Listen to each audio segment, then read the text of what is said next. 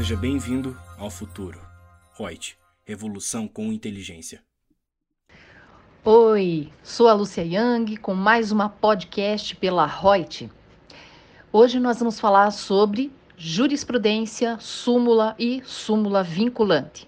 Qual que é a diferença entre essas terminologias? Então podemos dizer que jurisprudência é o conjunto de decisões que demonstram a posição de uma corte sobre uma matéria. Para isso, é preciso haver repetidas decisões a respeito de um mesmo assunto.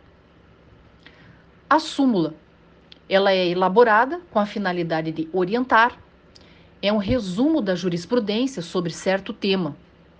Exige um procedimento processual para garantir que o entendimento está bem consolidado e não será alterado a todo momento.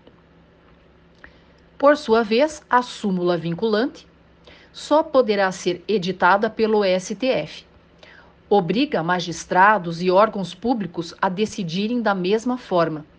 Tem que ser aprovada por 8 ministros do STF e deve abordar uma matéria de âmbito constitucional. Gostaram de aprender sobre essa diferenciação? Legal, né?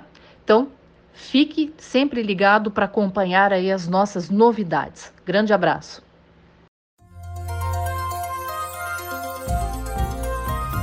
Gostou do nosso podcast?